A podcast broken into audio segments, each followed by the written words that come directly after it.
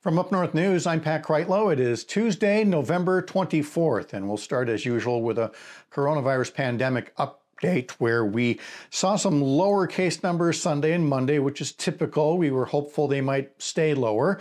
They did not. And in fact, uh, Monday, or excuse me, Tuesday also marks the highest single day death toll of the pandemic. The Department of Health Services reporting 104 lives lost, the first triple digit loss of life in a single day because of COVID 19. There were another 6,202 new cases of coronavirus infection. That's the 11th highest day so far. So, still keeping in line with many of the days last week, there is still the hope, and it's only a hope, that with hospitalization numbers down, and they were down again slightly on Tuesday, that we might see the death toll, which is a lagging indicator, start to ease downward. And if the number of cases don't set new records, then perhaps that means behaviors have changed and we are starting to at least turn a corner or at least not do quite so much damage. Well, certainly what's going to determine that is people's behavior as we head into this Thanksgiving weekend. And so, a good way to show your thanks for the healthcare workers out there, the doctors, the nurses, all the lab workers who have to process all these tests, and of course, your loved ones would be to do all the right and careful things.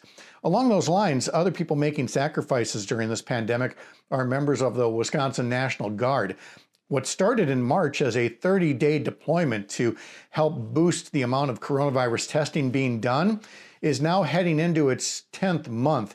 And we have an article on our website with a couple of members of the National Guard talking about why they continue to do this mission on a volunteer basis and the fact that that does involve some sacrifice, much more time away from their families than what they were planning on. We also have a story about the uh, latest forecast from Dr. John Raymond. He is the director of the medical, or excuse me, the president of the Medical College of Wisconsin.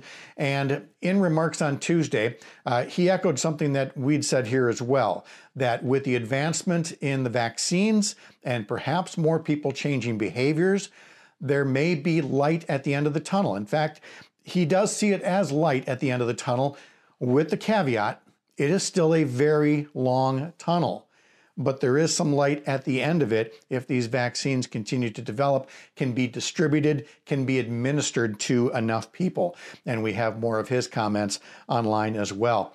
And one more story, also related to the pandemic. Uh, it's an invention contest, and of course, COVID 19 plays a role in this. We have the story of four teens at Ashwaubenon High School who have worked on inventing a new type of ventilator as part of an engineering competition put on by the University of Kansas. It's a non invasive ventilator, and we explain what that means and hear more about the project. Uh, you'll have that story and more if you find us over online at upnorthnewswi.com or upnorthnewswi on your favorite social media site.